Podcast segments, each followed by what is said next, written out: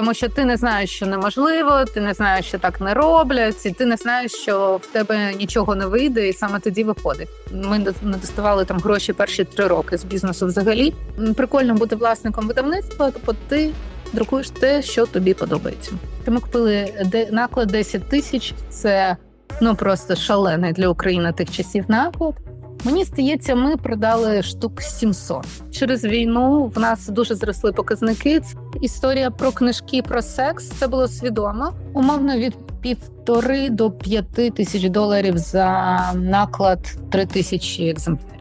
Ти ніколи не знаєш, чим все закінчиться і чи закінчиться. Ось так я можу охарактеризувати історію роботи з українськими авторами. Тивуємо заробити на одній книжці в Україні багато грошей неможливо. Всім привіт! Сьогодні з нами співзасновниця видавництва книголав Світлана Павелецька. І сьогодні, шановні книголавери, ми зараз будемо розбиратися детально, як працює світ бізнесу ваших улюблених книжок. А в цьому допоможе одна з тих, хто їх втілює в життя. Привіт, Світлана. Привіт. Ми за за традицією цього подкасту зазвичай питаємося, як люди докотилися до життя підприємницького. А тебе ми запитаємося, як ти докотилися до видавничої справи. Ну, знаєш, це не дуже очевидна історія. Всі в нас люблять книжки, але всі знають стан ринку зазвичай. Чи ти його просто не знала, коли заходили туди? Я не знала, і насправді дуже часто, коли ти чогось не знаєш, е, це дуже допомагає. Тому що ти не знаєш, що неможливо, ти не знаєш, що так не роблять, і ти не знаєш, що в тебе нічого не вийде, і саме тоді виходить.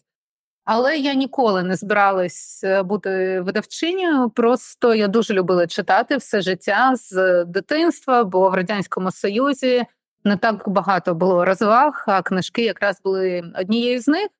І коли в мене народився син, я вирішила, що він теж ну не вирішила, він теж мав багато читати. Так вже склалися життєві обставини. Але в Україні нормальних книжок, такі, щоб мені подобалися дитячі, їх не було. Ну тобто вони були, але один раз дитина там плюне на неї, вона розповзається, вона тхне якоюсь там фарбою, вона малинова з якимись там е, сріблястими поні. І я дуже багато тоді їздила у відрядження, я почала йому привозити багато книжок. Але я насправді фанат взуття, і я завжди проводжу взуття. І тут я зрозуміла, що дитячі книжки конкурують у моїй валізі з взуттями. Треба з чимось щось робити. Наприклад, робити книжки в Україні. І насправді те, що я задовбалась, якщо чесно, возити книжки з-за кордону, стало першим повштовхом. Друга історія була в тому, що тоді я працювала в один плюс один медіа. І ми почали робити книжки виключно як піар-проект. Е, ми зробили книжку для Руслана Сенічкіна сніданки з Русланом, і зробили книжку про революцію гідності, революція очима ТСН. Тому що в мене там була зовсім інша мотивація. Я хотіла, щоб наші продукти були в людини вдома в вітальні. Неважливо, який канал вона дивиться, щоб в неї там Сенічкін дивився на неї з кухні. І це був такий перша проба. Е, тест, як це працює. І я зрозуміла, що багато складностей, але все ж таки це ок. А потім третій фактор. Е, я була на MBA, мені треба було робити якусь дипломну дипломний проєкт. І ось я вирішила, що це буде побудова видавництва, бо в мене була потреба моя власна, і в мене вже був якийсь механізм, я розуміла трохи, як це можна робити. І ось на стику всіх цих факторів стався і склався книголав. Нас десь десяток наших е, гостей, е, якраз їхній основний зараз бізнес це там дипломна робота MBA. І насправді дуже великій кількості людей, напевно, варто задуматися, що е, це має сенс. Я хочу тебе запитатися, з чим ти зараз асоціюєш книголав? Чи можеш ти назвати якісь там основні цифри або фрази, які найкраще описують ваш бізнес? Це якість, любов і сприйняття неминучих і постійних змін. Це те, про що наше видавництво. Перша якість це для нас вкрай важливо. Наприклад, наші книжки трохи дорожчі за середні, тому що ми не заощаджуємо на якості паперу, на якості перекладу. Наприклад, наші прикладачі отримують трохи більше за ринкове. наші автори отримують більше за ринкову історію, тому що, по-перше, ми хочемо, щоб люди сприймали це як нормальну професію і отримали якусь гідну винагороду. А по-друге, ми це, це робимо так, щоб не було соромно перед друзями і собою. Це перше любов, тому що ми взагалі моє бажання поширювати любов до читання. І мені байдуже люди почнуть читати нашу книжку чи книжку іншого, але якісного і гарного видавництва. Тому що якщо людина вже порине в цей світ, то рано чи пізно вона купить і мою книжку. Але головне, щоб вона любила читати. І я впевнена, що любов породжує любов. Так ми пишемо на передмові до кожної своєї книжки. І якщо людина полюбить цей світ, то далі вона теж зможе нести цю любов. І зміни світ змінюється дуже швидко. Настрої людей щодо читання змінюються дуже швидко. Нам з початку війни нам довелося значно змінити свій видавничий портфель щодо жанрового розподілу, змінити трохи бізнес-модель, змінити там розповсюдження, але ми спокійно до цього ставимось і.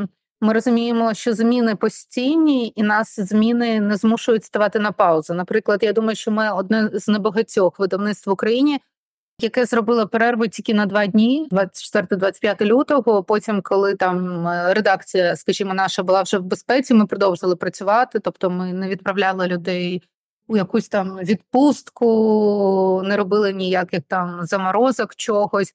І наша перша книжка вийшла вже ну під час війни. Вийшла в квітні, як тільки почали працювати в Харкові типографії, з якими ми працювали.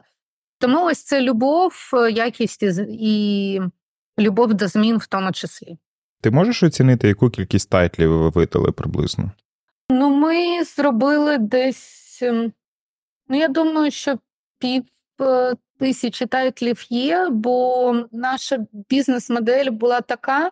Е, що в нас були невеликі інвестиції, але для кожного з співзасновників це не було і досі не є головним джерелом прибутку. Тобто, в нас в усіх є інша робота, яка дозволяє нам не доставати гроші, і ми не доставали там гроші перші три роки з бізнесу взагалі. Але ми еволюціонували. Тобто, якщо в перший рік ми видали там 5 чи 6 тайтлів і формували команду наступного року 10, цього року я вибачаюсь, через війну і там знову ж таки величезна проблема з типографіями. В першу чергу ми видамо 46 тайтлів. Наступного року 68, а і наш бенчмарк на 2005, 2025 рік це 100 тайтлів. Тобто, ну, десь півтисячі є. Це дуже тішить, з якою е, геометричною прогресією ви ростете кожного року до року. Насправді Найцікавіше, напевно, в цьому бізнесі дуже хотілося б в цьому детально розібратися. Ну, бо кожен новий тайтл, ну тобто мається на увазі там е, книжка, яку видає видавництво, це міні-бізнес. Ну, в будь-якому прояві, тому що це кожен раз вибір нового продукту. І тому це давай спробуємо ґрунтовно розібратися в тому, тому що у вас є з одної сторони історія з дитячою літературою, є е, історія з нонфікшеном, є історія з художкою. І коли би це було якесь видавництво, яке там працює, знаєш, в якомусь дуже вузькому сегменті, це було зрозуміло, яким чином там відбирати. Ти просто береш аналітично, дивишся, що в світі ще якась історія. Ви працюєте доволі широким портфелем. І тут цікаво, яким чином у вас відбувається цей відбір, що ви для цього робите? Чим ти користуєшся? Чи чи, чи це якийсь там, знаєш, чат GPT, е, прошу, підбери мені варіанти, чи це просто якась окрема людинка, яка геній в аналітиці, що має зайти на нашому ринку? А, Ну, перше, щодо портфелю, е, так, ну не так багато варіантів книжок. Є дитячі, там фікшн, нонфікшн, дорослі фікшн, нонфікшн і подарункові, ну, умовно там подарункові великі такі дорогі книжки, які коштують там ну, за кордоном. Це там Assouline, Taschen. Вони коштують там в районі 50 євро плюс. Цю останню категорію ми відразу відкинули, бо це окремий сегмент, е, це окрема редакція, це окремо, ну це все окремо. Ми вирішили туди не лізти.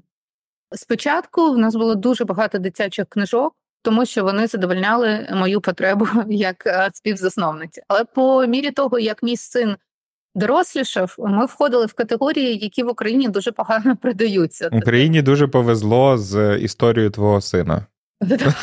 Це правда, це, це правда, тому що нам наші перші книжки, які є там, судячи з продажів, майже в кожній родині. Це, наприклад, там віконечки, книжки з віконцями. Ми взагалі розпочали цей тренд. Через нас типографія купила навіть спеціальне приладдя, щоб їх е, робити.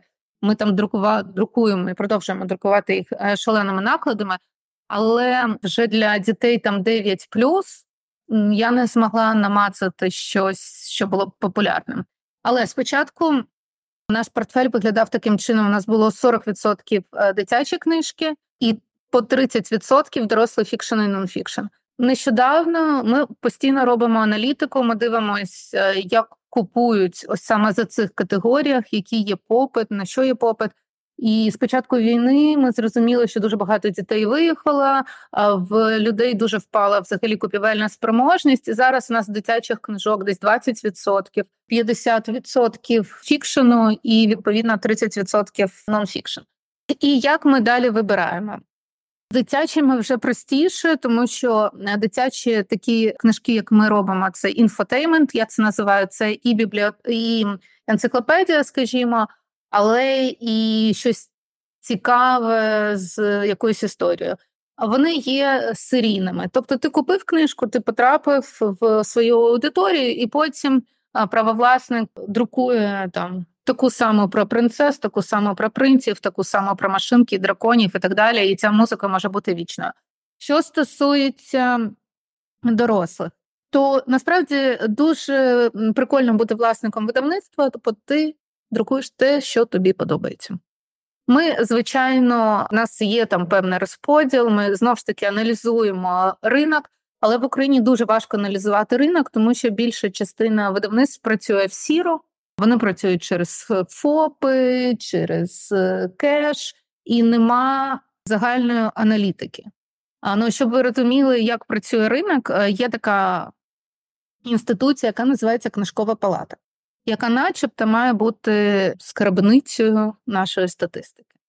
Але книжкова палата зарахов, наприклад, ти надрукував книжку, а накладом 5 тисяч. Ти маєш її зареєструвати в книжковій палаті, і книжкова палата має поставити цю книжку в архів, щоб потім знати, що ось ти видав таку книжку. Задля того, щоб це відбулось, ти зобов'язаний надіслати в книжкову палату сім фізичних примірників.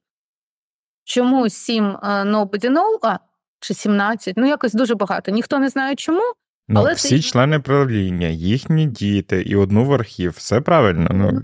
Але потім, якщо в тебе все було добре, і ти друкуєш ще один наклад, ти знов маєш надіслати ту саму кількість примірників. Ну, бо в дітей є друзі. Да, І так далі, і так далі, і так далі. І вони рахують не тайтли, а вони рахують наклади.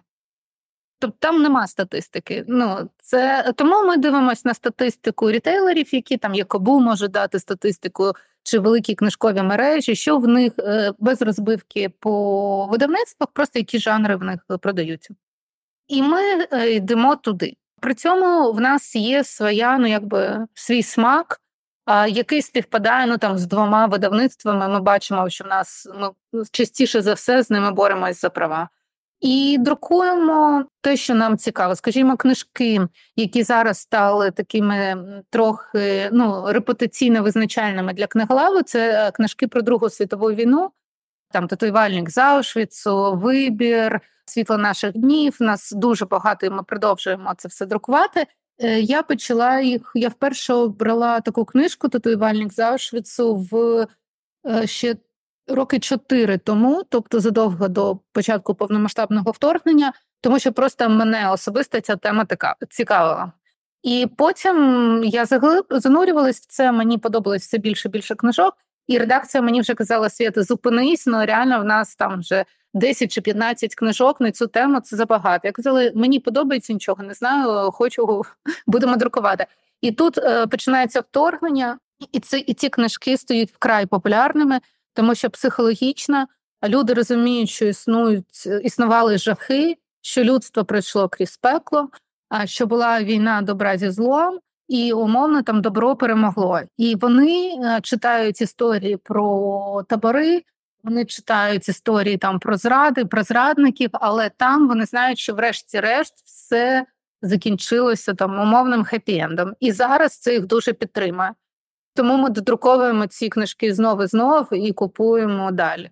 Чи, скажімо, там Фредерік Бакман, ми теж випадково його побачили першу книжку. Вона там ліс е, щось гортали. Е, вона сподобалась, це був старинне ім'я Уве.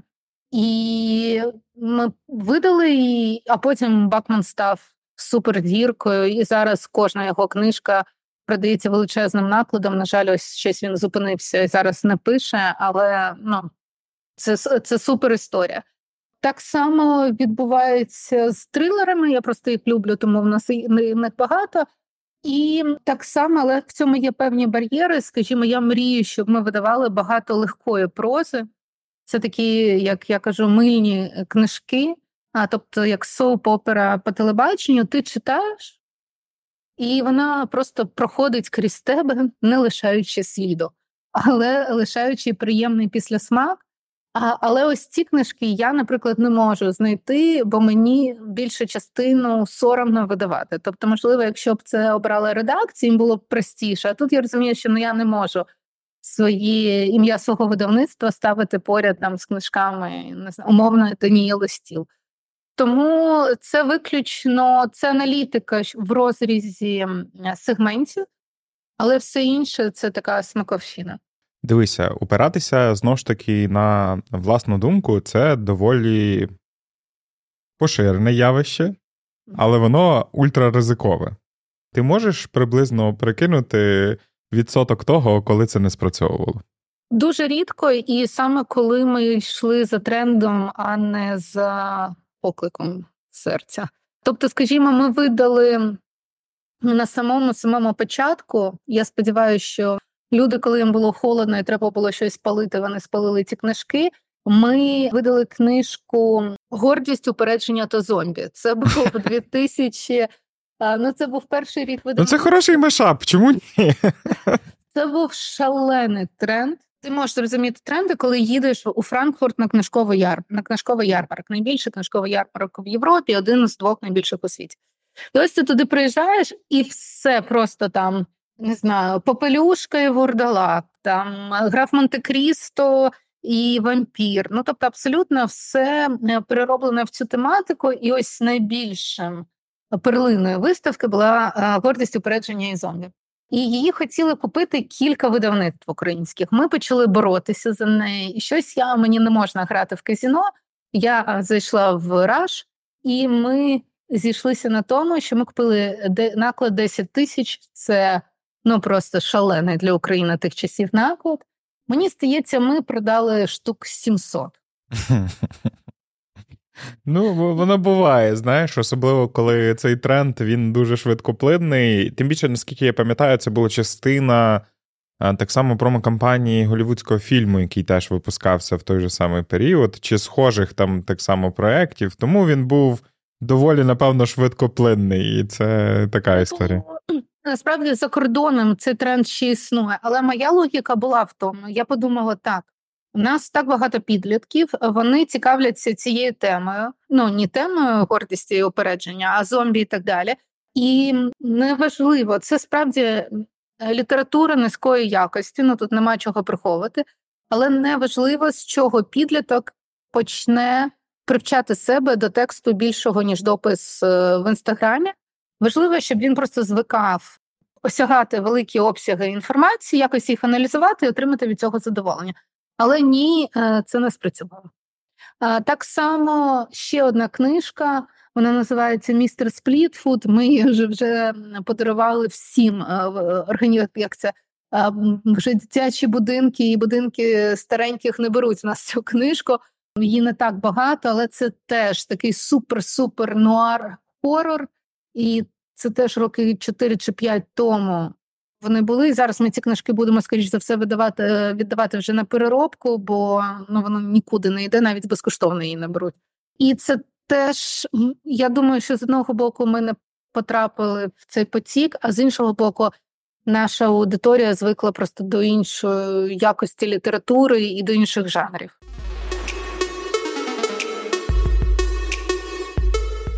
Щоб і собі звикнути до зовсім іншого рівня сервісу і не потрапляти в будь-які халепи, обирай надійного постачальника газу та електрики ясно. Купуй розумно за фіксованим тарифом, з прозорими і чесними умовами, не виходячи з дому, офісу чи виробництва, бо постачальника можна буквально змінити онлайн. А раптом будуть питання, ти завжди можеш звернутися у підтримку, що турбується, аби ваше партнерство було максимально вигідним. Все ясно? Тоді дій.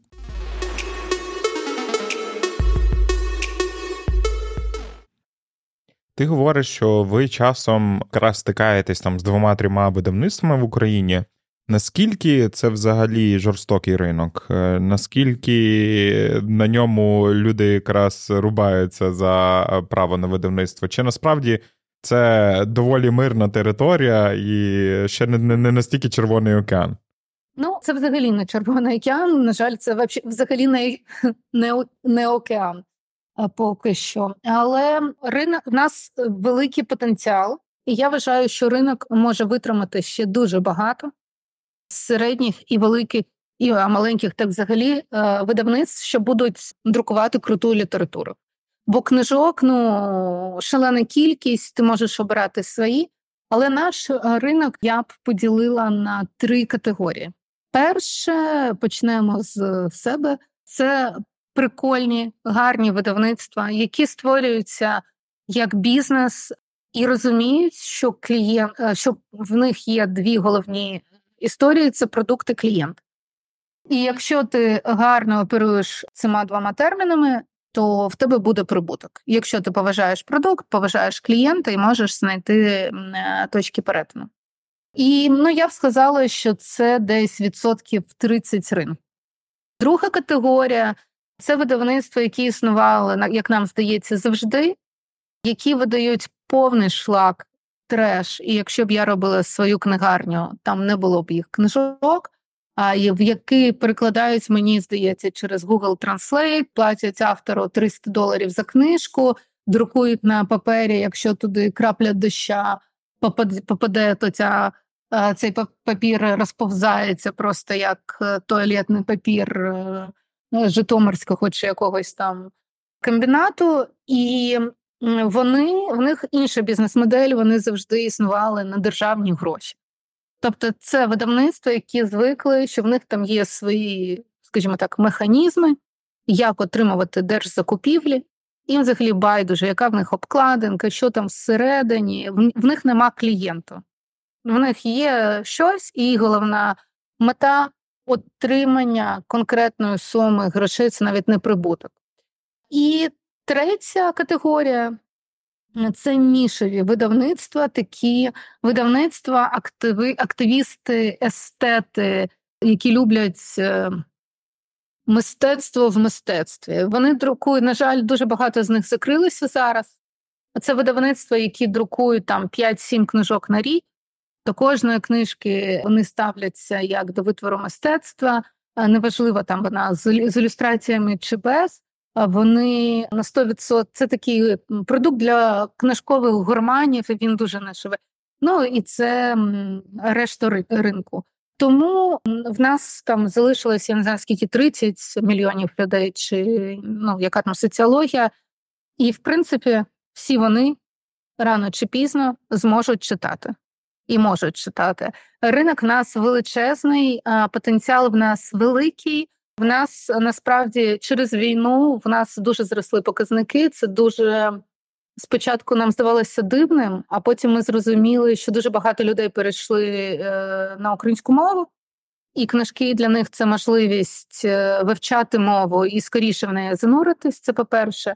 По-друге, люди втратили дуже багато грошей. Ось ми бачимо, що якщо раніше ти йшов з донькою на дитячий день народження, і ти купував Барбі там за 1800 гривень, то зараз ти не можеш купити Барбі за 1800 гривень, а книжка за 450, вона велика, вона гарна, і це все ж таки теж пристойний подарунок. І третє, блекаути теж сприяли по попиту на читання. Наші попередні розмови стосовно цієї ніші були пронизані такою історією, проблемою знову ж таки роботи в ринку, коли там є російські видавництва, які викуповують права, викуповують в тому числі права і на наш ринок, і це дуже сильно, по-перше, знищувало внутрішній ринок, по-друге, насичувало неконкурентноздатною історією з точки зору там інфляції на книжки, зниженою ціною книжок російською мовою. Наскільки зараз ця ситуація змінилася? Наскільки українським видавцям зараз простіше знову ж таки отримати права і, і так далі? Я ніколи не бачила цієї проблеми. Там ринок бурлив завжди, щоб заборонити російські книжки. Я знов ж таки не вважала це на 100% потрібним, тому що книжка це особливий паттерн споживання інформації, і умовно, ну, якщо людина починає читати, і їй тоді було легше починати читати російською, ну мені байдуже, що вона читає, я знаю, що вона дійде до моєї книжки потім. Але зараз в умовах звичайно повномасштабного вторгнення там я підтримую цей крок, але конкуренція в книжки на відміну від кіно чи телевізійних продуктів, продаються на ти, ти купуєш права на мову, не на територію. Ми відразу йшли в україномовний сегмент, тому ми завжди конкурували саме з україномовними, з українськими видавництвами. І в нас там схожі бюджети. І а ці російські видавництва, які працювали, чи, скажімо так, українські видавництва, але насправді це були просто філії там російських видавництв. Вони теж видавали книжки російською мовою, тому що їх хедквотерс це купував. А зараз ситуація могла би бути гіршою при повній забороні, бо, скажімо, ну візьмемо там Ман Іванов Фербер, Міф, да, це дуже велике російське видавництво, яке видавало бізнес-літературу mm-hmm. і вторгнення. Майже всі їх читали. Якщо б вони вирішили зараз купувати права на українську мову, вони, а не тільки на російську, а вони б все одно оперували своїми набагато більш бюджетами, ніж ми. Тобто, якщо я можу запропонувати, ну там умовно, 2000 доларів за права, вони, будучи частиною великої компанії російської, могли б запропонувати там 5 тисяч доларів за права. І ми б насправді втратили ринок, бо ми не могли б з ними конкурувати. Бо для них це було б не питання ціни, а питання чогось іншого. Але слава Богу, ситуація не така. Е, конкуренція не ну це не проблема взагалі. Єдине, що росіяни псують нам. І це так було завжди, але це не проблема мови, це проблема їх пропаганди та інвестицій в поширення російської культури. Дуже багато правовласників віддавали свої права російським агентам, ну тобто літературним агентам, і вони не продавали нам деякі книжки. Скажімо, колись давно, років п'ять тому, я хотіла видати книжку, яка називалася «The Last Tsar», Останній цар е, про Володимира Путіна.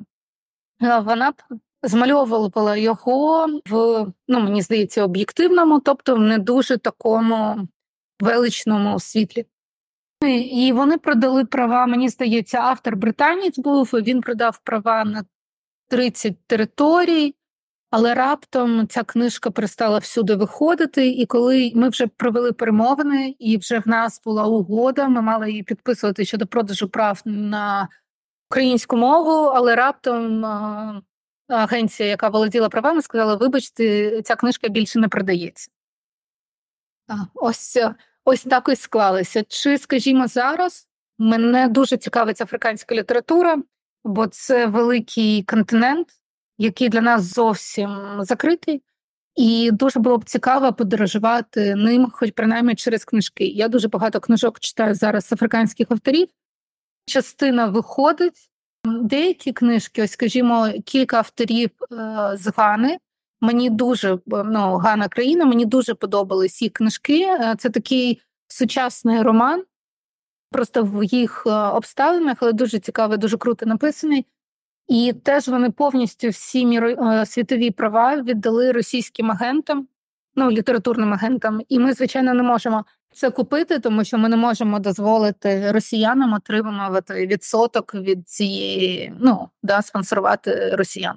А, І це для нас ось це проблема. Все інше ні. І тобі завжди будуть заважати якісь конкуренти, якщо ти не бачиш свій шлях і не можеш його знайти. В нас ніколи такого не було.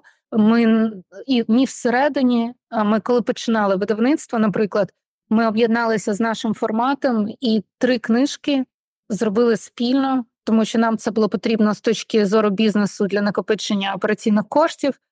А їм це було цікаво там з точки зору маркетингу, і потім з іншими видавництвами ми працювали по дистрибуції, іноді беремо до себе на дистрибуцію чужі книжки, якщо вони гарної якості. Тобто, ми насправді максимально ринок настільки широкий і настільки недозаповнений якісним продуктом, що нема сенсу конкурувати, є сенс кооперувати. Одною з важливих е, пунктів в вашому портфоліо є книжки про секс освіту. Так вже сталося, що наша студія, і я в тому числі продюсую одне з найбільших в Україні шоу, ну найбільше в Україні шоу про секс і стосунки, Кот Мамас Шоу. І там гості дуже часто називають ваші тайтли. Ну тобто, кінчай майже в кожній розмові вона десь тим чи іншим чином е, виходить назовні.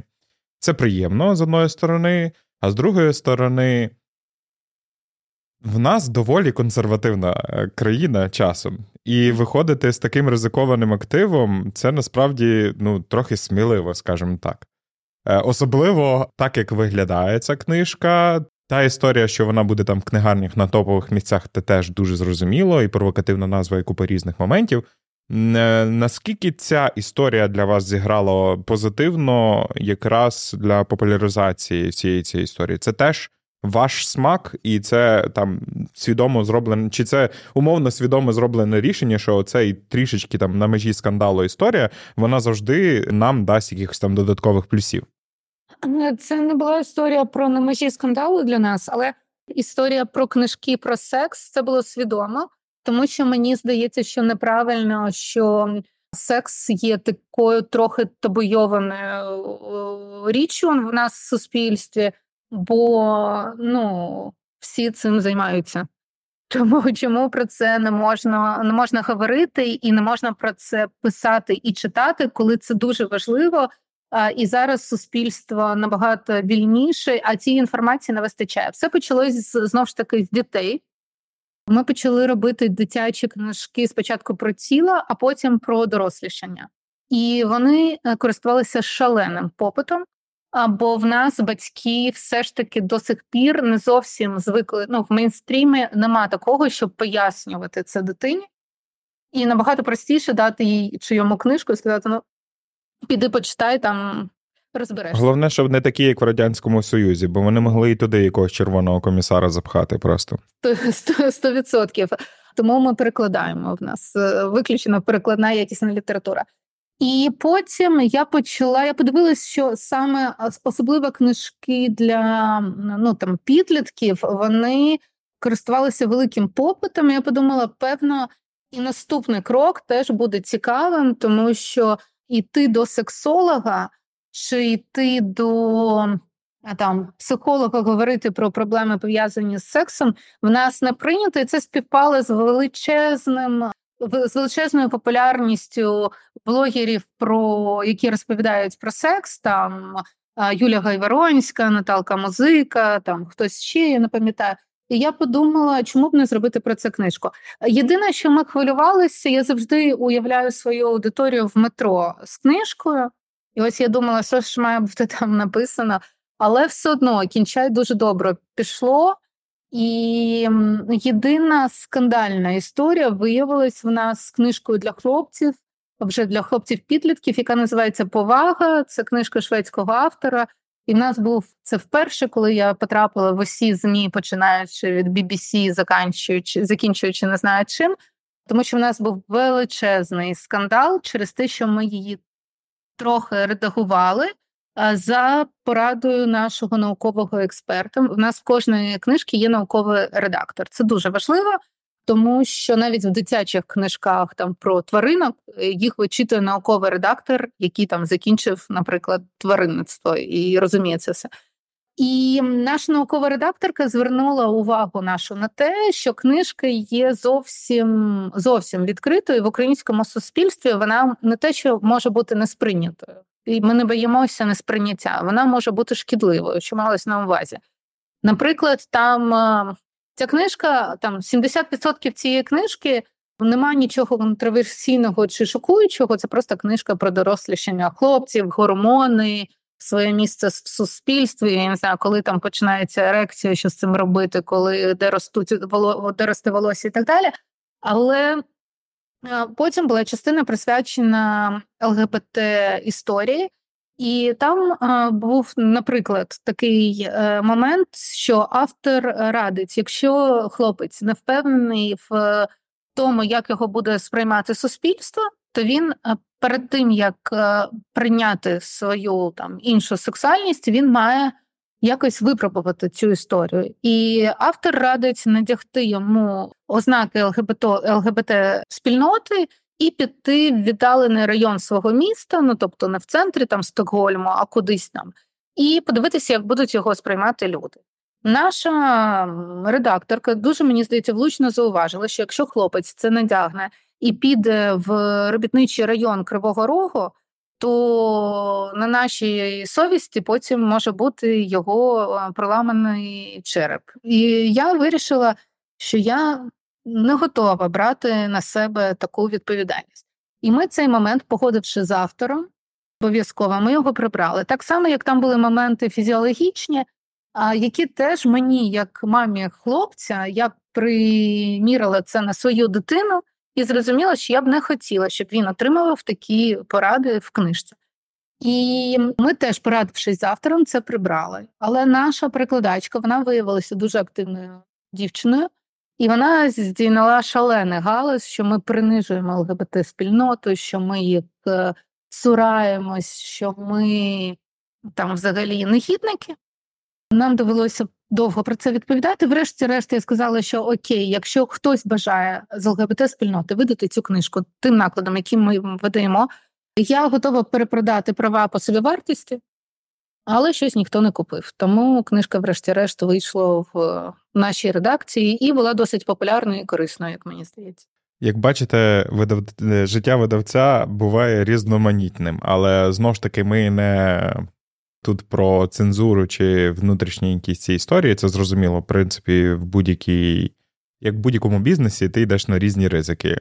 Тут бувають ризики і такого характеру, умовно, і репутаційні, і особливо, коли йде історія на межі, скажімо так, особливо в консервативних суспільствах. Я розумію, ну, ми все одно проходимо революцію, ми потихеньку-потихеньку приходимо до історії там зміни там суспільної думки про ті чи інші теми. Я думаю, що ми точно до того дійдемо. І добре, що це відбувається знову ж таки за допомогою таких книг, які видає книголав.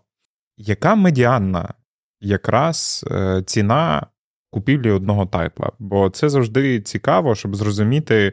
Ніхто з нас не розуміє ну, часом, як це працює. Так? Ну, Тобто, ти Можеш прийти ну, з українськими авторами поговоримо окремо, а в цьому випадку, коли ми говоримо про іноземні книжки, як відбувається оцей момент?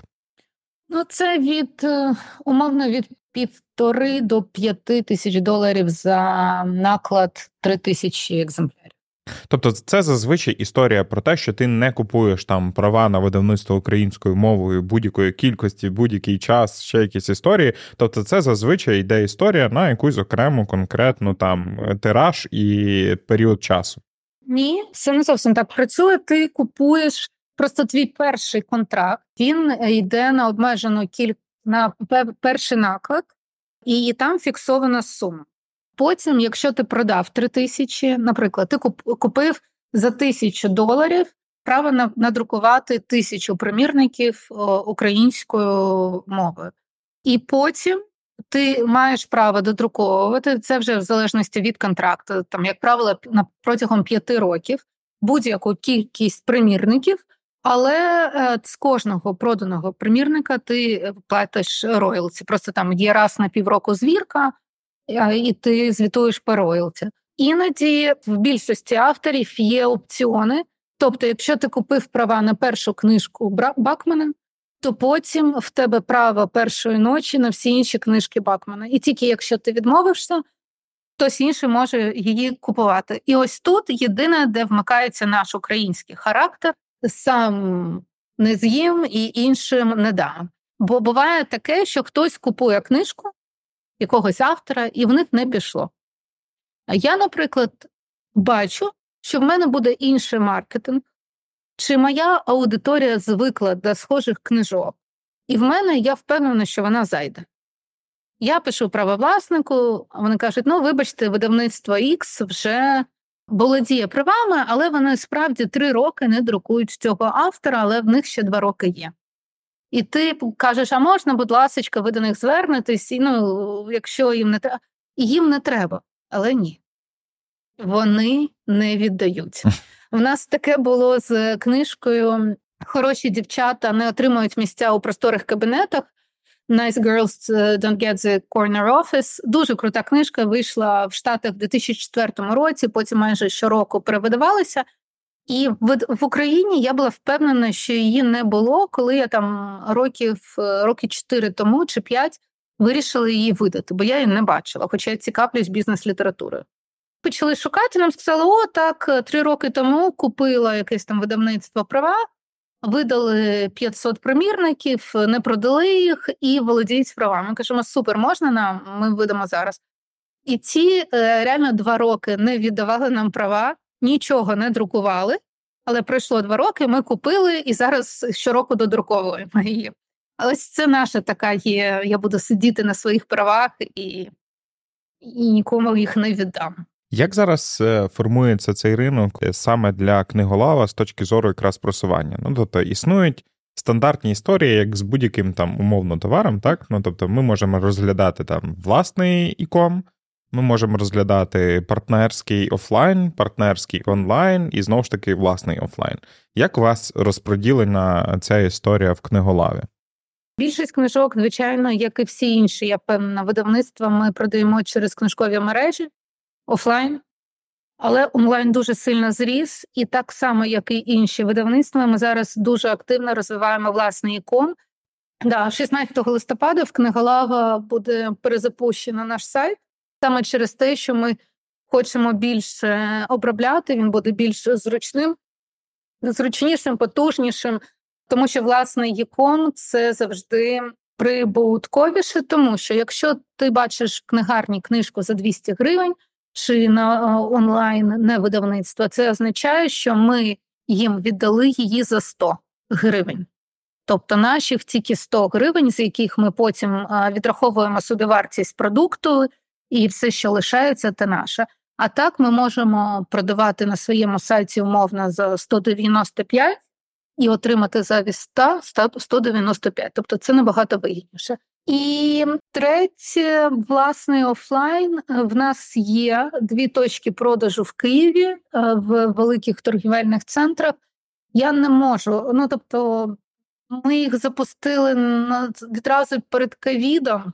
Потім ковід, зараз війна. В нас одна точка в глобусі, інша в дрімі. Ну вони є, вони не в ну, не в мінус. А ми використовуємо їх також як пункти видачі наших книжок. Ми дивимося в бік е, свого офлайн-магазину, але для нас такий рітейл, якщо би робити, то ми б робили супервеликий проєкт, е, інакше в цьому нема, ми не бачимо сенсу. Як відбувається маркетинг кожної окремої позиції? Бо часом ти розумієш, що ніби як візуально якоїсь такої схеми піару класичного чи іншої історії в книжки немає, але вона прям летить ого-го. Ну, тобто, вона або продає себе сама, що напевно теж відбувається, чи бувають якраз штучні історії. Е, можеш трішки розказати про оці схеми е, якраз кожного тайтлу? Ну, це знову ж таки, я впевнена, залежить від видавництва їх це, але я можу розповісти, що працює саме для нас. А ми тільки тут і для того і зібралися, щоб поговорити про тебе. Для нас е, супер працюють лідери думок. Тут є два типи, і один з них дуже допомагав нам в розкрутці дитячої літератури, коли особливо я працювала на один плюс один і дуже багато спілкувалася з різними зірками. Це коли умовно там Катя Осадча, Маша Єфросініна, Оля Цибульська і так далі. Ну і інші жінки, в яких великий соціальний капітал, показують, що вони своїм дітям читають наші книжки. Це відразу величезний відбиток має на продажах. Друга історія це книжкові блогери. Вона не така масова, ну, але теж це дуже важливо, щоб книжка почала продаватися. Третя історія це викладка. Це дуже важливо, тому що коли ти заходиш у книгарню, ти бачиш мільярд книжок, і дуже важливо, щоб твоє око чіплялося за обкладинку, яка стає стоїть правильно в потрібному місці, і це робота мерчендайзерів. Я тебе розшифрую. Це мається на увазі купівля там золотої полички, ще якоїсь історії. Мається на увазі ця, е, ця річ, це чи ти маєш на увазі дизайн? Ні, я маю на увазі, що коли ти заходиш в магазин, твоя книжка має стояти на преміум позиції, тобто вона має бути не серед інших, а вона має бути виставлена це зазвичай платні опції, чи це опції там е, роботи переговорів? Буває і так, і так. Але воно в будь-якому випадку того варте. Ми насправді досить непогано продаємо через мої власні соцмережі, бо в мене велика аудиторія, яка любить е, книжки. Те, що не працює, телебачення. Як би дивно це не звучало ще до ковіду, до війни, ми просували певні наші книжки і завдяки прямій рекламі рекламі так само, і дійшли висновку, що людина, яка дивиться телевізор, книжки не читає. Чи принаймні ефірне телебачення. Тобто це... Беріть бюджети і йдіть в Ютуб, а особливо в подкасті. Тут люди читають, і так все відбувається прекрасно. Це правда. Потім і далі ми працюємо таким чином. Ми видаємо, ну скажімо, на рік там 50 книжок, 50 тайтлів ти не можеш однаково сильно просувати всі 50 тайтлів. Тому що місяця ми обираємо для себе потенційний бестселер. Ми розуміємо, що ця книжка там 70% наших маркет, маркетингових потужностей ми будемо зосереджувати саме туди. І далі наше головне завдання генерувати ліди на наш сайт, щоб людина зайшла і цю книжку купила. Тут насправді працюють і працює пряма реклама, дуже непогано в інтернеті. Знову ж таки, працюють лідери думок, е, працюють підборки в ЗМІ. Ну, це такий класичний маркетинг. Є, звичайно, дуже рідко книжки, які супер круто продаються завдяки автору. Там українські автори в нас це Ірина Карпа. Коли Ірина щось пише, ми знаємо, що це буде вау, і вона дуже багато теж е, ну, дуже активно вмикається в це.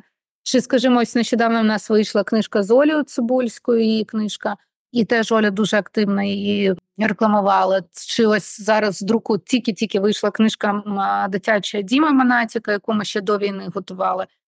І теж ну, це ресурс, який допомагає продати. Але якщо порівнювати книжку української зірки і Бакмана, який ніяким чином не інвестує себе в просування наших книжок, то дуже часто Бакман всіх перемагає. Ну, така вже доля Бакмана. Е, просто мені було смішно стосовно того, як ти казала, ну нам потрапила якась книжка стосовно старий на ім'я Уве, але насправді це вже прям неслося прям плотно, вже два фільми перезняти. Це вже зараз ця історія, що всі знають Бакмана. В мене вдома стоїть як мінімум дві, здається, книжки цього автора, тому це має. Потихеньку, потихеньку, все все тільки зараз в мене етап читання. Е, Якщо ти вже почала говорити про українських авторів, е, це зрозуміло історія з Карпою. Вона письменниця, це зрозуміло історія з Монатіком з Цибульською.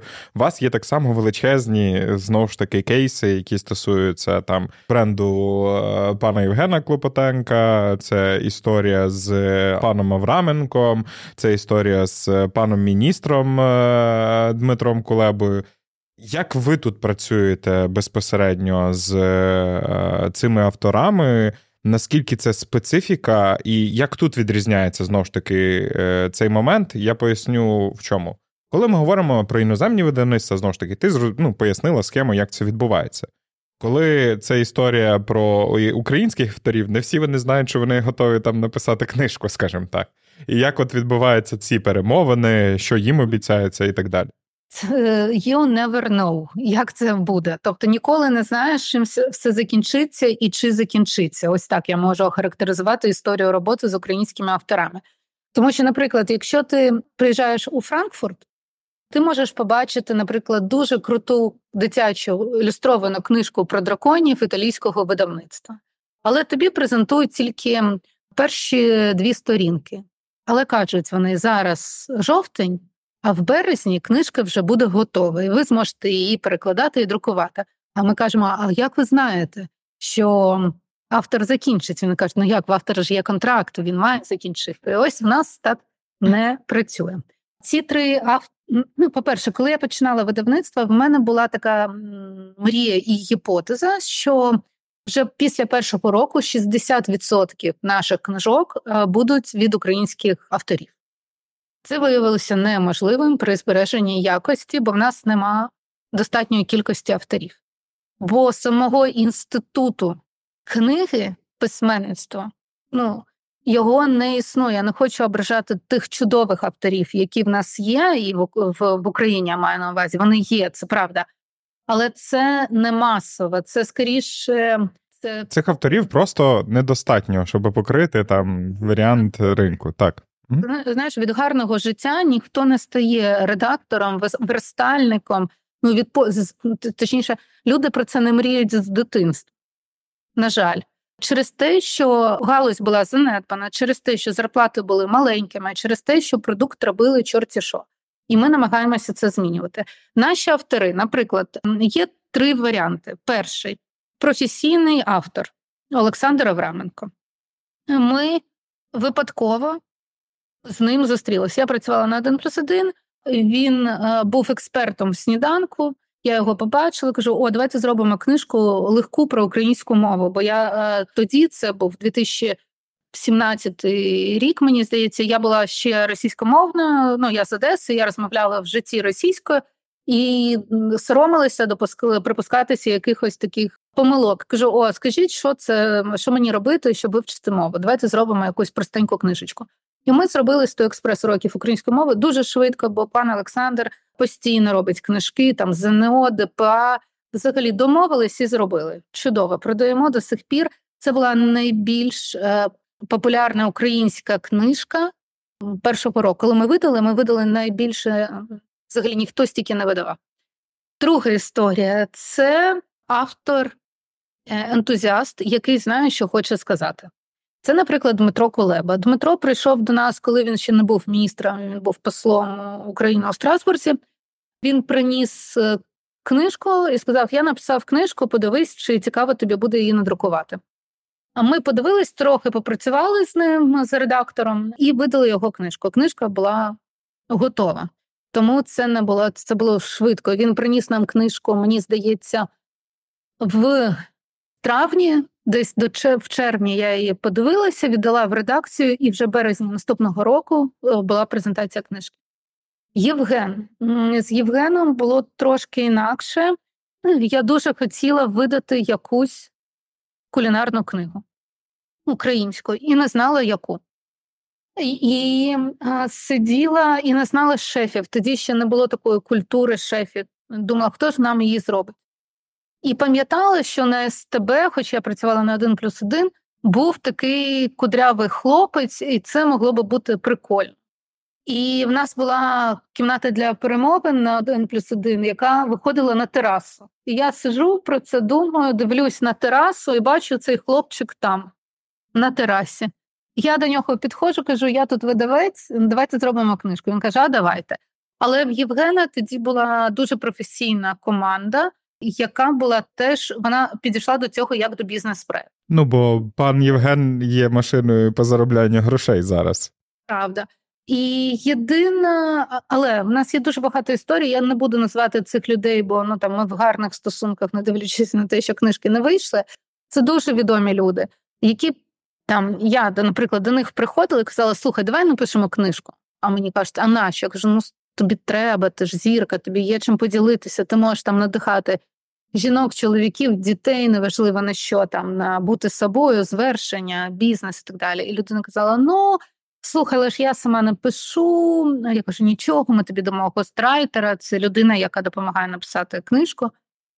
І ці книжки потім не виходили, бо людина, коли не знає, чого хоче, вона не може це затвердити, і все здається не те і ніяк. Але з українськими авторами, з непрофесійними, справді є така історія, як гострайтер в нас е, схожа трохи. Історія була з книжкою Наталі Самойленка, «Їж, пий, худне. Це дієтолог, дуже крута книжка, і теж вона вийшла в нас випадково, бо я потрапила до Наталі, щоб схуднути, подивилася, що її історія працює, і кажу, давайте зробимо книжку для людей. Вона каже: звичайно, але ж я лікар, я не письменник, я не буду це писати. І далі ми пішли в дуже довгу історію, коли Наталя надиктовувала редактору, редактор розшифровував, а потім Наталя вносила свої корик... ну, коригувала це все. Потім це знов обробляв літредактор. Потім Наталя знов це коригувала, ну тому що це мала бути її книжка, і це було довго. Мені здається, це було десь півтора роки. Але така історія теж теж буває. Українськими авторами дуже важко працювати, ну окрім професійно. Ось з Карпою, ну, наприклад, нема проблеми. Ми домовляємось. Вона каже: буду писати, що вам треба. Ми кажемо детектив. Вона каже: Окей, ось вам арка. Ну приблизно про що будемо. Кажемо супер-супер, і вона пише і це завжди чудово. Але таких людей дуже мало. Якраз тут е, тоді підійдемо до головного питання, бо немає культури, швидше за все, зрозуміло, мабуть, будь-яка людина, яка любить е, там полоскотати своє его, чи просто стандартний юніт, casual людина, такий як ми всі, би хотіла колись побачити на обкладинці своє ім'я як автора книжки. Це та ж сама історія, як там з ресторанами, умовно, всі хочуть ресторани, та ж сама історія, напевно, з книжкою.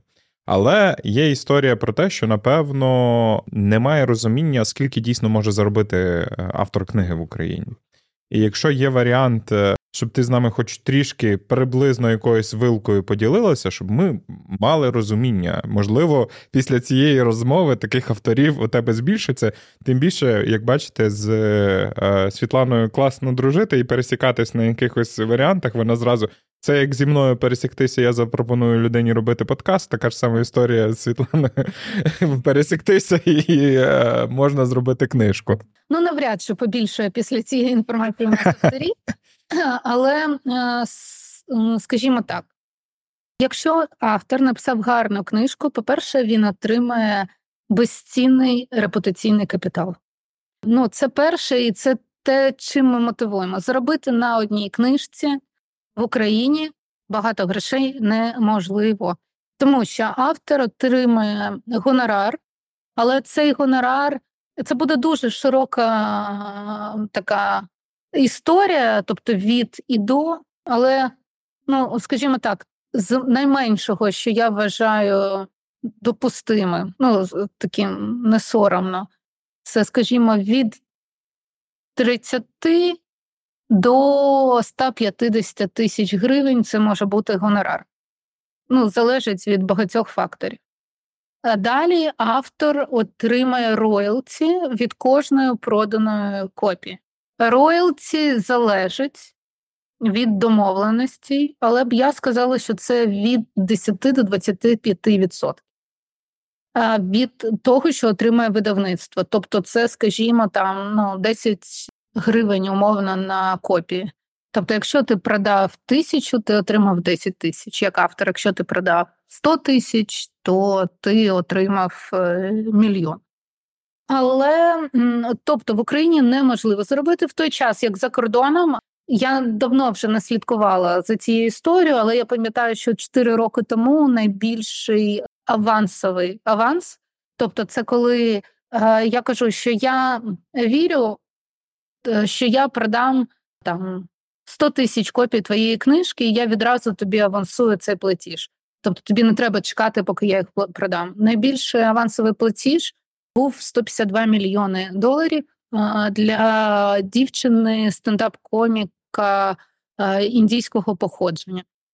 Ну, в нас, е, знаєш, це не те, що автор. Е, я як видавництво мріяла б кумулятивно заробити ці гроші за коли-небудь. Тому нам треба це розвивати. Можливо, більш є такі автори многостаночники, не знаю, як це українською. Ми їх не видаємо, бо я не вважаю їх якісними. Це автори, які Ну, скажімо, там Карпа робить одну, максимум дві книжки на рік, бо бо інакше е, важко працювати з літературою. А Є автори, які роблять книжку на місяць. І умовно там за книжку на місяць він отримує там тисячу доларів, плюс він отримує потім ще на наступне там протягом року ще тисячу доларів доларів на роялті на кожну книжку. І ось якось воно там у щось виходить. Але ну це важко робити якісно. Тому заробити можна репутаційний капітал, і це важливо. Це ще розповісти свою історію. У нас буде зараз дуже крута книжка. З ми починаємо її писати з дівчатами, дружинами азовців. І ось мені здається, що там ця історія, яку варто почути, і важливо, і неважливо взагалі, які будуть е, цифри продажів. Важливо, щоб скільки там е, людей до, до, до кількох людей вона доторкнеться, але це не про гроші. А зробити ні, важко. Що, на твою думку, якраз бракує в цьому випадку? Е, в твоєму прикладі іноземного ринку все дуже зрозуміло. Це об'єм ринку, плюс англійська мова, яка знову ж таки може перекрити. ну, це це, це незрівнянний розмір ринку, в е, який існує в англомовних країнах чи там іспаномовних країнах, з прикладом того, що відбувається там умовно в Україні. З іншої сторони, чи це якраз замало цієї адвокації, популяризації того, що там кожна наша сілеба чи будь-яка людина, яка отримала хоча б 10 тисяч підписників в інстаграмі, вона повинна написати свою книжку, навіть якщо більшість з них буде там неякісними воно все одно буде працювати на позитив ринку, тому що люди будуть приходити купувати книжки, будуть працювати і видавництва, будуть працювати друкарні, будуть працювати книгарні. Тобто, е, це як в прикладі того, що там, щоб народилось щось якісне, потрібно там 99% неякісного.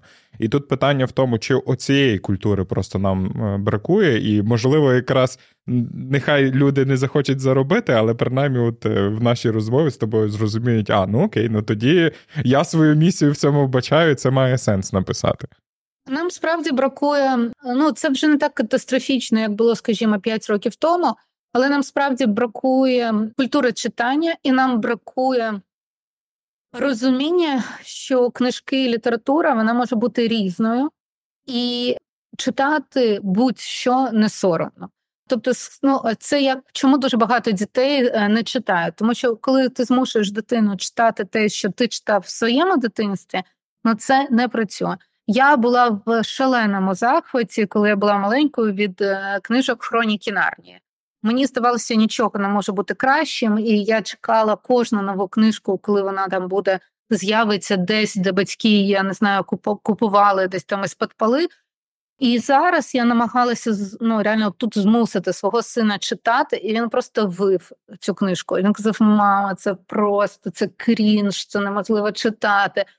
При тому він дуже спокійно читає там щоденник там Невича чи того самого це, чи навіть лісову школу, чи якісь дитячі детективи, бо там е, речі, які відбув йому зрозумілі, зрозуміли, зрозуміли герої в зрозумілих обставинах.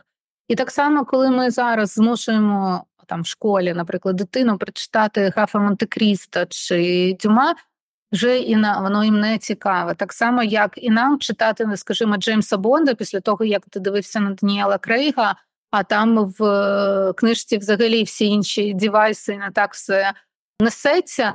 Це не цікаво, але е, багато книжок має бути про сьогодення. А це має бути така невеличка теча в реальності, але на гіперлуп в іншу реальність. Тобто, це має бути щось, е, на що ти можеш рефлексувати. І якщо таких книжок буде більше, це буде величезний внесок. І насправді кожної людини є історія, і кожна людина її може цікаво розповісти. Ще одна е, річ, просто цікаво, щоб теж як факт зачепити. Чи можеш ти приблизно сказати, який там був найбільший е, наклад якраз українського автора? Ну, вас. Абраменка, мені здається, що понад 100 тисяч ми продали, 120 тисяч. Е, якщо ви маєте калькулятори на смартфонах, можете порахувати, це не настільки важко. Тобто історії про те, що ті чи інші тайтли можуть бути успішними, це спокійна історія, тому це має сенс. Дуже Авраменко, Кулєба, Карпа, Самоленка. Це дуже успішні автори. Самоленка тільки по передпродажу, мені здається, ми 5 тисяч продали. Колєба з початку війни ми втретє додруковуємо його, тому ну це нормальна історія. Ми з тобою зараз спілкуємося в аудіоформаті. Е, цей формат якось дуже важко чомусь в Україні розвивався з точки зору книжок. Зараз я бачу, що в нього якийсь там певний ренесанс зараз відбувається, тобто велика кількість видавництв, і в тому числі і компаній займаються е, над популяризацією цієї історії. Яку долю в вас якраз займає е, цей сегмент, і чи на твою думку він буде також рости? Аудіокнижки займають 2% від ринку, не в нас, а взагалі в Україні. Я впевнена, що вони будуть рости, але вони мають свою стелю, тому що вони обмежені тим, як ти можеш їх отримувати. Ці книжки. По-перше, це там смартфон. Не в усіх людей є смартфони чи машина, не, не всі їздять за кермом. Але зараз трохи е, минулого року виросла електронна книжка. Ну не трохи в два рази вона була 3,5%, стала 7%. Але це виключно через блекаути і через те, що ну це було можливо. Але я в електронні книжки не так вірю, бо електронні книжки не дають тобі переваги паралельної дії. Так само, як і з друкованою книжкою. Якщо ти читаєш електронну книжку, ти просто читаєш електронну книжку, ти не можеш паралельно щось робити. Якщо ти слухаєш аудіокнижку, то ти можеш паралельно їхати в машині, бігти, готувати, просто ну, грати в гру, сидіти в Фейсбуці. будь-що. Але е, електронні книжки дорогі, досить дорогі у виготовленні, бо її треба на, начитати. Штучний інтелект ще не дуже з цим справляється. І люди не звикли. В нас велика проблема. Люди не звикли платити за контент. Потроху це краще, але насправді я іноді в мене була до війни така поліво е, священна війна. Я коли бачила когось зі своїх знайомих з лідерів думок хто постив, ой, я подивився супер серіал, а я знала, що цього серіалу немає на легальних в Україні платформах. Я писала, нащо ти кажеш людям, щоб вони дивились піратські сайти? Цього ж не можна подивитись легально, бо в нас вдома така, ну прям ми не дивимось пиратське. Ми дивимося там Netflix, Megogo. Disney Plus, заходьте в Україну, щоб ми могли дивитися ваші серіали. Apple TV, але якщо щось вийшло круте і його нема нелегальним, ми не дивимося. Бо я, як людина, яка дуже багато років працювала на телебаченні, я розумію, що це все одно крадіжка. Те саме з аудіокнижками, електронними книжками. Е, люди не розуміють, як це заплатити. Ось я дуже активний користувач застосунків з аудіокнижками, дуже активно абук, наприклад, слухаю, і нещодавно вирішила переслухати нашу аділярю це велика така книжка. Я її дуже давно читала англійською, не бачила переклад, тому вирішила послухати. Я заплатила 7,99 доларів за цю книжку. Тобто, це скільки в гривнях, там 300 гривень десь, да? І людина не розуміє, як це заплатити 300 гривень кудись, і ти нічого ще не можеш тримати в руках. І це проблема через те ринок такий вузький. Але я думаю, що він буде потрохи е, рости. Я дуже підсила на підсіла на на аудіокнижки, тому що я давно вже не слухаю радіо. Як людина з Одеси, я завжди слухала просто радіо. Спочатку війни в них там проблеми, і все, я вимкнула радіо. Тому я слухала в машині YouTube, просто вмикала і слухала, умовно, як подкасти. А потім почала слухати аудіокнижки, і вони закрили все. Я іноді реально хочу вже я можу посидіти ще в офісі, попрацювати, але думаю, ні, мені треба в машину слухати, що там в моїй аудіокнижці. Тому я адвокат, але з точки зору бізнесу, там бізнесу нема поки що великого. І я впевнена, що друкована книжка нікуди не зникне. Після цього подкасту е, сходіть на е, сайти, де продаються аудіокнижки, якраз книголава, і купіть собі там книжечку. Ми ніколи зазвичай, ну бо це якраз твоя аудиторія, яка зможе переключитися і послухати е, щось в аудіоформаті. Ми зазвичай не питаємо цього питання з об'єктивних причин, але тут е, просто вже сам Бог волів е, запитатися: так що ж людям купити? Давай з нонфікшена в книголава, що найбільше тобі подобається, якраз того, що є на тематику якраз бізнесу чи психології, те, що на твою думку варто все ж таки е, почути українському підприємцю? Перша книжка, яку я впевнена, в мене був такий період. Я всім моя друга робота і спеціальність, яка дозволяє мені бути нормальним е, власником, співвласником видавництва і не трусити його з точки зору грошей, це комунікації. І я дуже багато працюю з е, державними комунікаціями. Ось у мене був період, коли я мріяла, що в кожному державницькому кабінеті стояла ця книжка. Вона називається Абсолютна відповідальність. Це книжка, е, яка написана двома американськими військовими. Угу. Морпіхами. Угу. Да, двома американськими військовими, які пройшли дуже багато гарячих точок. Але що цікаво, після того вони стали бізнес-тренерами, і вони е, розповідають, головна ідея цієї книжки і мета навчити власників чи керівників там бізнесу, підрозділу неважливо віддавати частину відповідальності людям таким чином, щоб вони від відчували, що вони теж є власниками процесу, і що це єдине, як це може працювати, тому що так працює на війні. Якщо людина не відчуває своєї відповідальності за абсолютний успіх операції, скоріш за все, весь підрозділ загине. Тому що якщо ти йдеш і ти маєш прикривати свого там побратима, але ти думаєш, що це не важливо, чи що команда якась неважлива, що твій внесок не важливий, а ти просто там м'ясо, то скоріш за все, це ти загинеш. А якщо ти розумієш, що в тебе є відповідальність, і це твоя особиста перемога, а не генерала-командира, чи навіть не всього підрозділу, а саме твоя. Якщо кожна людина так відчуває, то шанси на успіх набагато більше. Вона дуже крута, і там дуже багато, що мені подобається в цій книжці, там дуже багато прикладних а, порад, які ти можеш почати вцілювати вже завтра. А друга книжка це про, про неї я сьогодні вже казала. Це гарні дівчата, хороші дівчата не отримують місце у просторих кабінетах. Це такий, я взагалі проти квот, поділів на це чоловіче жіноче. Саме цікаве, що це мені навіть подобається нерозуміння перекладу. Ну тобто, в нас вона в просторих офісах, а в американському якраз варіанті корнерах, бо всі не розуміють, що всі керівники сидять в котових офісах е, в американських компаніях.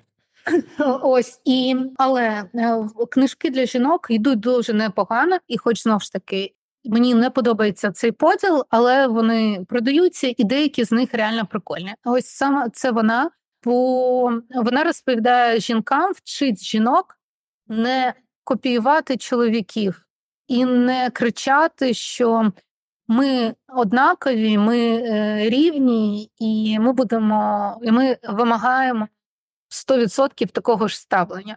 Вона вчить жінок зрозуміти відмінності, зрозуміти, що наш мозок працює по різному, у нас різна фізіологія, ну так і є. І як це використовувати?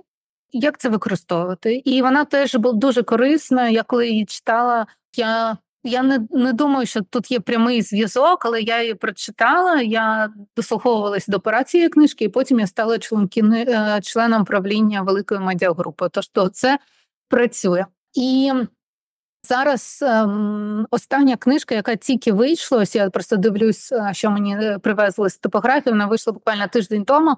Пам'ятати, називається книжка Пам'ятати, мистецтво забувати про те, як працювати з пам'яттю і викреслювати те, що нам не потрібно, але вона займає дуже багато операційного простору. Скажімо так, теж дуже багато порад, дуже багато різних таких ем, прав, які ти можеш робити. На початку цієї розмови ти сказала про те, чого нам чекати, якраз від книголова в майбутньому.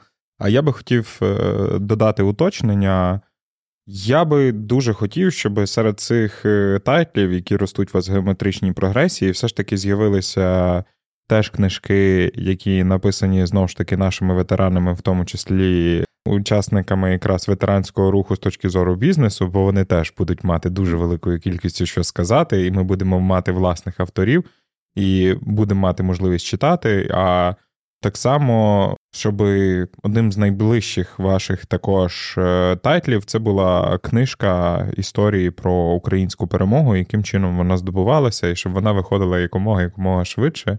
І для того, щоб це все сталося, Побіжіть е, по сторісах своїх друзів, е, позакривайте збори невеличкими донатами чи величкими донатами, хто на що гаразд. А Світлані ми дякуємо за її роботу, за те, що вони роблять для нашого внутрішнього ринку, для те, що вони розвивають настільки багатогранно, тому що ми можемо і подякувати з точки зору мам. І купу кількості якраз дитячої літератури. З іншої сторони, ми можемо подякувати стосовно секс-просвіти. Ми можемо подякувати за розваги в фікшн літературі, і так само про те, яку частину книг і їхніх знань, які стосуються якраз підприємницької діяльності, теж ми можемо подякувати книголаву, тому наша любов вам. А тобі за те, що поділилася і розповіла нам трішки за кулісся всієї цієї історії. Дякую тобі. Дякую, завжди рада, і дякую вам за те, що даєте можливість говорити українським підприємцям, бо це важливо. Надихайтесь і дійте. А я нагадую, що цей випуск виходить за підтримки українського постачальника електроенергії та газу ясно. Якщо ти також хочеш з полегшенням видихнути і більше не згадувати якісь проблеми з електропостачанням, то обирай зручний для себе фіксований тариф від ясно, подавай свою заявку та читай деталі за посиланням в описі до цього подкасту.